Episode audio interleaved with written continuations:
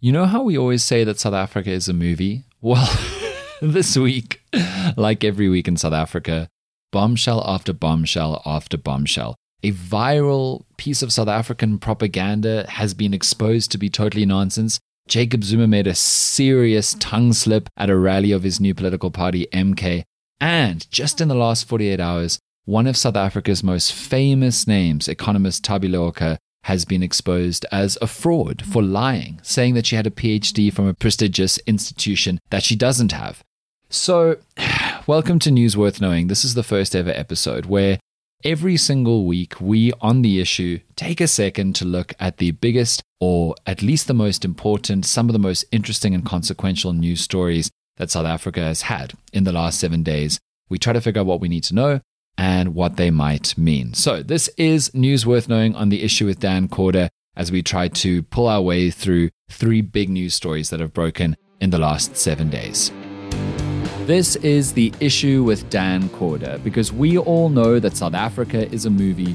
Welcome to the watch party. South Africa is wild and overwhelming, and on this show, we explain, analyze, and understand the biggest news stories and issues facing this country every single week. Two episodes of the issue come out every single week on podcast and also in video form on YouTube. And we also release weekly exclusive episodes of interviews and analysis on Patreon. Go find us there. Lastly, if you're new here and enjoy the episode, it would be so wonderful if you clicked subscribe or follow. It makes a huge difference as we develop the show going forward. Right, let's get into it.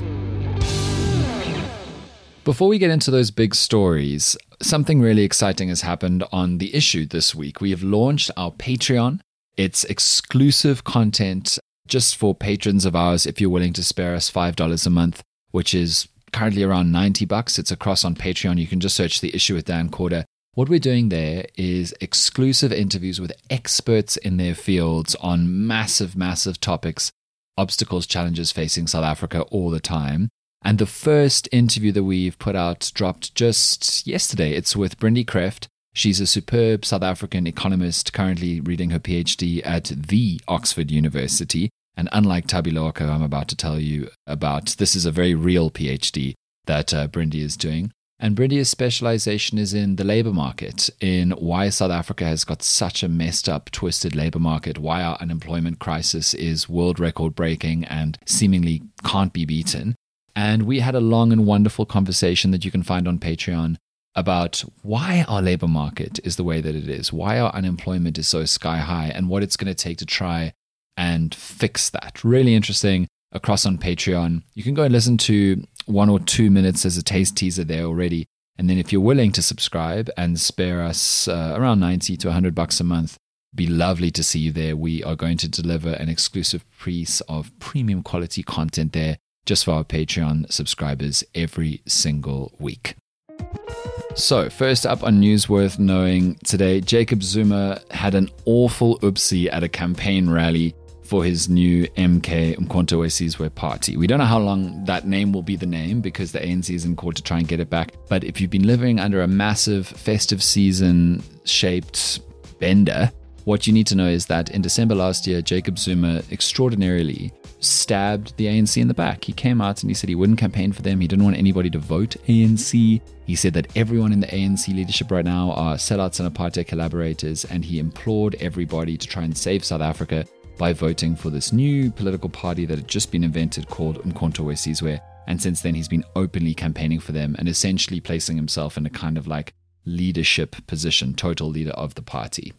And this is a massive deal. It's keeping the ANC up at night, it's haunting them in their dreams, and will probably have an enormous effect on the upcoming election. Uh, we actually made a whole episode on it. So if you want to go back and listen to that, uh, it's on podcast and also on YouTube. It's a literal dedicated analysis of what Jacob Zuma has done to the ANC. But just in the last few days, Jacob Zuma was videoed at a rally and he was spouting radical revolutionary words about change and saving South Africa. And then he said, hamba uyovota uvotele le-ANC hayi hayi ANC sorry That's why you need to vote ANC. oh, it was like the political version of screaming your ex's name out in bed. Actually, it's even worse than that. It's like it's like screaming out your ex's name in bed to your new lover after spending the date night at the restaurant before then, dragging and cutting your ex to filth, describing them as the worst. You're so over them. You're done with them. They make you sick. They treated you so badly, and they your ex absolutely not a thing to worry about for this new person you're dating. And then you screamed out your ex's name in bed. Mm, it's not good. It's not good at all. But that was a big news story this week. Now, for the second story, and I must warn you, this needs a bit of a trigger warning because the story deals with a horrible, violent crime, so please be aware of that as you continue listening. So, you may recall a few weeks ago breaking news of a family gardener called Pardon who had been accused of brutally uh, using an axe to murder a woman called Nadine Terblanche and her son Randre Forster. This became a worldwide news headline, far beyond Alberton, where this awful attack took place. Uh, a bunch of um, aggregated Twitter accounts, like particularly one called End Wokeness, which has got a huge following, like millions of followers, jumped onto it. And they essentially made it look like the gardener had been found guilty uh, a black man, and they said, "Look at this brutal axe murder by a black person on a white woman called Nadine, particularly an Afrikaans white woman, and her son." And then the tweet ended with open quotes, "Kill the Boer," close quotes, is just a song, implying that it was kind of this consequence of like a race crime where the racial dynamic of a black person attacking white people was prevalent in this case, and it was somehow linked to Julius Malema and the EFF's Kill the Boer struggle song that they sing quite often. And immediately, this tweet from End Wokeness was spread all around the world. You saw tons of hashtags about white genocide in South Africa and about farmers being killed or Afrikaners being killed. And all of these different other aggregator conspiracy theories accounts picked it up and regurgitated it in America and Europe and all over the place. Really, really awful story. Well, then, just a few days ago, Freddie Stapelberg was arrested. Freddie Stapelberg is a white man who was the long term partner. He was dating Nadine Terblanche. And it turns out he is now being accused of the murder, the brutal murder of Nadine and her son. And the accusation is credible enough with enough evidence that he has had to make his first appearance in court. So now we see what really went on here. To be clear, Freddie Stapelberg's not been found guilty either. Just like the family gardener was just accused at the time that that tweet was made by End Wokeness and a bunch of other Twitter accounts. But you see exactly what happened here. Something terrible happened a brutal, awful killing, a tragedy. And a bunch of people with agendas to sell this notion this allegation, this conspiracy theory that there's this genocide against white South Africans, took advantage of it immediately. They knew that the gardener had not been found guilty, was just accused, and they just took that information and spun it immediately, making a bunch of allegations about what was really going on. And it went around the world. And it's incredibly sad because all of the people who read that original tweet or read the copycat tweets or heard about this story from the tweets on like alt right radio stations and conspiracy Facebook platforms, they are not going to hear this news of Freddie Stapelberg being arrested. They're not going to, like, this news is not going to travel as far as that original allegation, which we now know is nonsense. But that narrative has already been spread around the world, even though End Wokeness, basically the Twitter account, confessed by deleting its original tweet. The damage has already been done. And that is just so sad. And it's, it's deeply evil. Nadine Terblanche and her son, Randre Forster, suffered an awful tragedy and were killed in the worst of circumstances. And these people exploited their death, their murder, for their own ends to try and build more fabrication on their conspiracy theory that there is a white genocide in South Africa and farmers and Afrikaners are being targeted. It's so evil and it's so sad. And I just wish there was a way that the debunking of bullshit could be spread effectively to everyone who saw the original nonsense and heard it and all that. And this is how conspiracy theories are built. People spread wild, unsubstantiated, often nonsense, or at least moments in court proceedings like this where it's too soon to say what has actually happened and they flesh out these horror stories, these clickbaity, blood filled kind of nightmare scenarios. And unfortunately, they then get embedded. So I'm very glad that the case is developed and the boyfriend has been arrested. But it's another sad example of this horrible, targeted, strategic, calculated attempt by certain people online to build this conspiracy of white genocide. And it's so divisive and it's so, so, so disrespectful of the two people who unfortunately lost their lives. And the last big news story that's unfolded just in the last 48 to 72 hours, and it has taken the media by storm, is about Thabi Leoka. Now, if you don't know Thabi Leoka, she is a superstar and a genuine bona fide inspiration for millions of South Africans, particularly black women. She's an economist who has been at the top of the game for a very long time. Thabi Leoka rose to prominence in South Africa after getting an exceptional university education in England. She got a PhD from the London School of Economics, one of the most famous and prestigious, particularly economics focused universities in the whole world. And since then, she has been a director at MTN South Africa and Anglo American Platinum. She's worked for the Ruperts. She's currently on the president of South Africa's Economic Advisory Council massive, massive deal and a genuine bona fide star inspiration for so many South Africans. Until two days ago, when a news story ran that she actually has lied.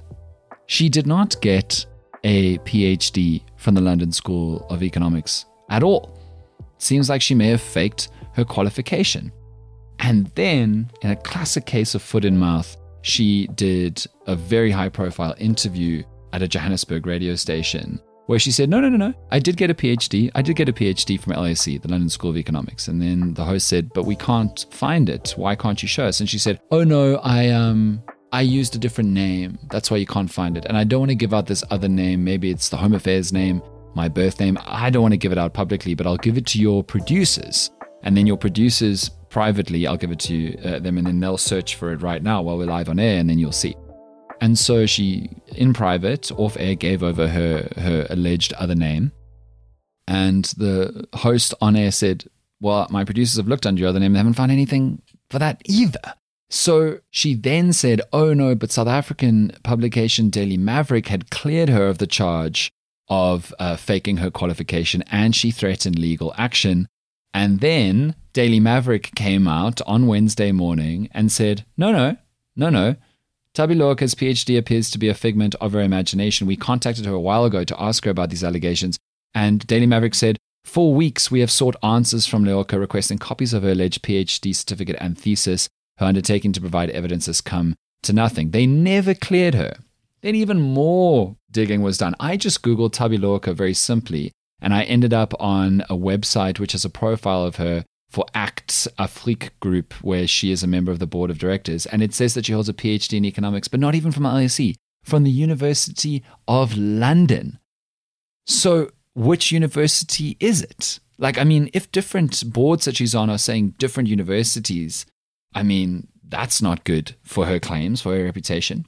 And it's so hectic because Thabi Leoka has testified under oath in a court of law back in February 2017 that she had or has a PhD 100%. She said, I did an MSc in economics and looking at economics and economic history, and then a PhD in international economics at the last two, the University of London and LSE. And then she was asked, When did you get your latest degree? And she said, In 2008. But there's no evidence of that she didn't send through her PhD, which you would think she has. She kind of implied that maybe there'd been a mess up on the university side, University of London and or LSE, which is why it's not online. But the universities have said, no, we have no record of this under any of the names. And I'm sorry, but like, if you know how universities work, they always make their PhDs available online. They always make sure they have fastidious, correct records of their PhDs and even their master's programs because the way that universities are ranked in the world is based often on their research output, and they get an enormous amount of funding from governments and private entities, corporates, for the research that they put out. That's literally how they make their money. That's why so many universities offer free or heavily subsidized masters and PhDs because they want these, they need these to come out from students so that they can get higher rankings and better funding. So it just doesn't make any sense at all that the University of London and LSE, two of the world's most prestigious universities, would make such a mistake. And surely Leoka would have had email correspondence she could show when she did her, from when she did her PhD, or official certificates of awarding her a PhD, or even just photos from class or graduation or whatever. None of that exists. And I know in South Africa we have an absolute scourge of people claiming that they have qualifications, and then we discover that they're fake. From Matthew Lani to Mr. I bought a qualification online. Natasha Mazzone from the DA for a while, her Wikipedia page said that she was a qualified lawyer. She came out and said no, she wasn't, and that she had nothing to do with the Wikipedia article. But like, why would somebody else write a beneficial piece of fake news on your Wikipedia if they weren't wanting to help you, Natasha Mazzone? Anyway, she said she had nothing to do with that and confessed. But until she had to confess, everyone thought that she was legally qualified. So I know that we have this problem, this scandal in South Africa, but to lie like that, to say that you have a PhD, which is something so easy to validate from a prestigious university, and to think you would just get away with it. And to be clear, she's got away with it for like what, 15 years? So she has got away with it. I don't know why you would do that. The strategy is so disastrous.